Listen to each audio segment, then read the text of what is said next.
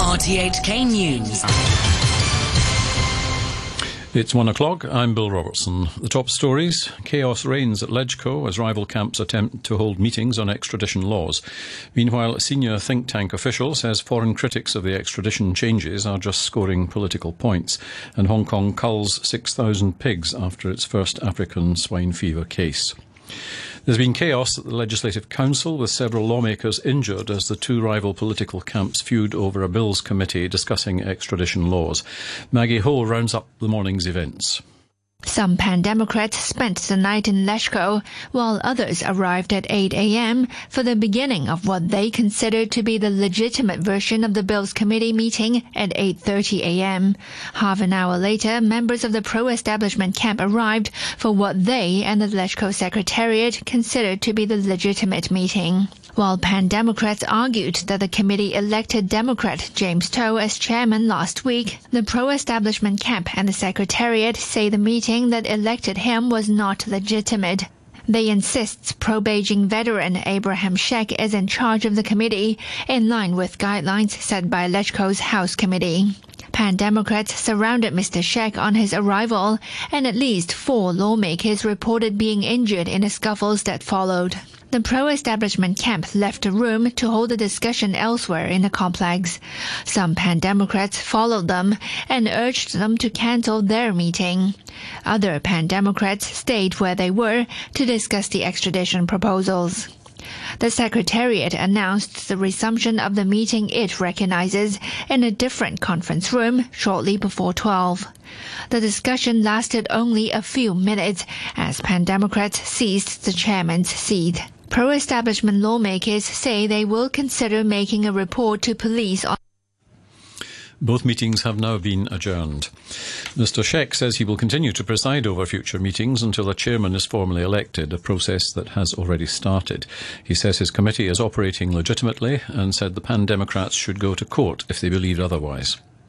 But now they said that we are illegal. I do not want to say they are illegal because it's not for me to say. If they are not happy with the what House committee, there is always a route go to judicial review. Okay? So the answer to you is very simple. It is legal. The Labour Party's Fernando Cheung said it was the pro-establishment camp that disrupted the meeting. No, we didn't call for a chaotic scene. We were having a proper meeting uh, until um, the pro-establishment uh, people came in. Um, and apparently they were trying to hold their meeting, which uh, we think it is improper. So I think we have to resolve this in a civilized manner instead of uh, just uh, stomping in and trying to hold their meeting while we're having our meeting. Meanwhile, Lau Siu Kai, the vice president of the semi official Chinese Association of Hong Kong Macau Studies think tank, says overseas critics of the extradition changes are using the bill to score political points. Lau Siu Kai says tense relations between Beijing and Taiwan, as well as confrontations with the United States, give foreign players a motive to use the issue to attack China. And Professor Lau says Hong Kong needs to act to close a legal loophole allowing fugitives to hide out here. Well, even if some people have doubt about China's legal system, still we are facing a very serious problem. Hong Kong cannot continue to be an asylum for fugitives, which threaten China's national security. That means, despite the fact that we, some people in Hong Kong, might be skeptical of China's legal system, still we, need to do something to make sure that the Hong Kong will not become a base of national security threat against China. Otherwise, the future of one country, two systems will be jeopardized. Work is underway to cull 6,000 pigs at Sheung Shui slaughterhouse after Hong Kong reported its first case of the deadly African swine fever. But Health Chief Sophia Chan has played down concerns. The operation of the uh, uh, slaughterhouse will be suspended until the completion of the disinfection work. So we envisage that uh, fresh pork uh, supply will be reduced in the near future. However, as uh, Tsuen Wan uh, slaughterhouse is not affected and will operate as normal. So there will still be a limited supply of uh, live pigs available to the market. So we would uh, repeat that um, ASF will not be transmitted to human and hence posing no food uh, safety risk. You're listening to RTHK. The time is five minutes past one. Vice Premier Liu He says a new round of trade talks with the United States will take place in Beijing after two days of discussions in Washington ended without agreement. He didn't give a date for the new talks. Meanwhile, US President Donald Trump said he had asked his officials to prepare tariffs on virtually all imports from China after imposing a 25% rate on imports worth 200 billion US dollars yesterday.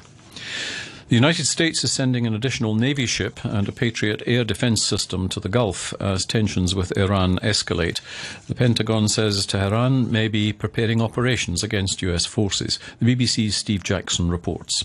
The USS Arlington, which carries amphibious vehicles and aircraft, had already been scheduled to go to the Middle East, but its deployment is being brought forward. It will join a strike group headed by an aircraft carrier, the USS Abraham Lincoln, which has just passed through the Suez Canal on the way to the Gulf. Patriot missiles are also being sent to protect US forces in the area. Tensions have been increasing ever since President Trump pulled the US out of an international deal to stop Iran pursuing nuclear weapons. Tehran has described the latest deployments as psychological warfare aimed at intimidating Iran. The United Nations says the Houthi rebel group in Yemen is planning to withdraw its forces from three key ports over the coming days, in the first major step since a ceasefire was agreed in December. A UN spokesman, Farhan Haq, said the move could help provide aid to millions of desperate people. About 10 million people in Yemen are just a step or two away from famine, and a lot of the aid that goes through Hodeidah port through Al Salif port and Ras Isa. Those three ports are critical lifelines through which we can then transmit aid throughout the country. And at a time of massive hunger, massive humanitarian need, and as well a problem with a renewed outbreak of cholera, we really need desperately to get food and medicine to people. A civil rights activist in Poland who's being prosecuted for displaying edited images of the Virgin Mary in support of gay rights has defended her actions.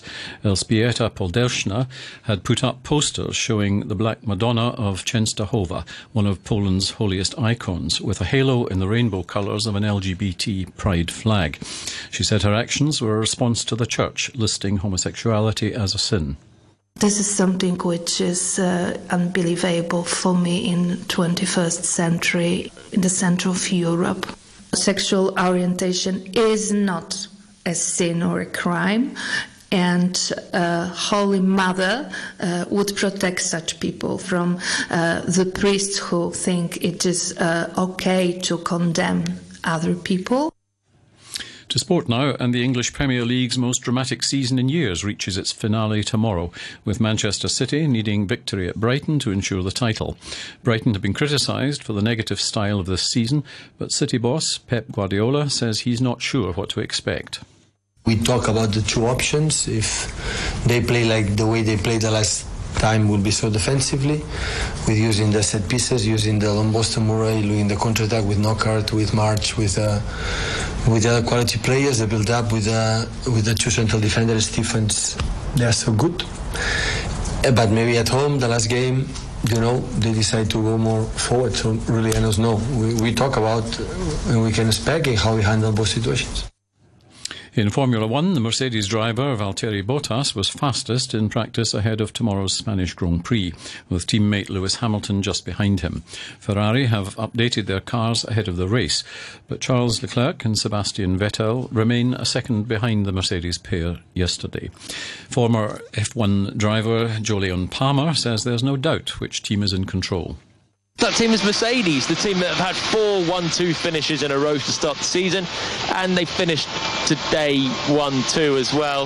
Uh, Bottas ahead of Hamilton, as he was in uh, in Baku last time out. The time between them very close, but they've got a, a handy three-tenth gap to Ferrari, who are third and fourth. So a little bit of work to do for the men in red this evening. Overtaking is at a premium around this Barcelona circuit. Uh, there's a lot of corners basically it's twisty circuit. There's not a lot of long straights and big braking zones. So qualifying is even more crucial than uh, than usual The Hong Kong Ladies Open in Fanling is in its second day, and China's Du Mohan is maintaining her lead at 9 under par, ahead of Taiwan's Wu Chi-yun, who is at 8 under. And to end the news, the top stories once again. Meanwhile, a senior think tank official says foreign critics of the extradition changes are just scoring political points. And Hong Kong culls 6,000 pigs after its first African swine fever case. The news from RTHK. RTHK Radio 3.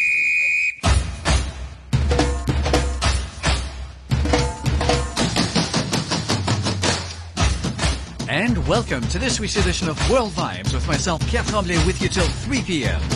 This week, uh, we have a very special show on offer. Inspired by Radio 3's Poetry Competition 2019, we devote the entire show to new and classic French poetry, put to music by some of the best musicians ever.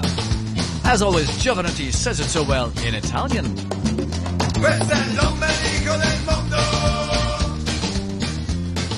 We're still the belly button of the world. And uh, as we said, we're devoting the entire show to French poetry from classic poets to new ones, as well as going back to the Middle Ages. We'll get to that a bit later. Starting off with something more or less uh, contemporary. Marc Lavoine interprets this poem by Apollinaire. Marc Lavoine is a singer, songwriter, and actor uh, in his own right, and he records, sang Le Pont Mirabeau, the Mirabeau Bridge in Paris, a poem composed by Guillaume Apollinaire in uh, 1913, just before the First World War. In his uh, collection of poetry called Alcool, that's alcohols in the plural, uh, and uh, the poem is about him, his rupture with uh, Marie Laurencin. And the poem is about lost love, likening it to the flow of the River Seine under the Mirabeau Bridge in Paris. It starts uh, under the Mirabeau Bridge, flows the Seine, and our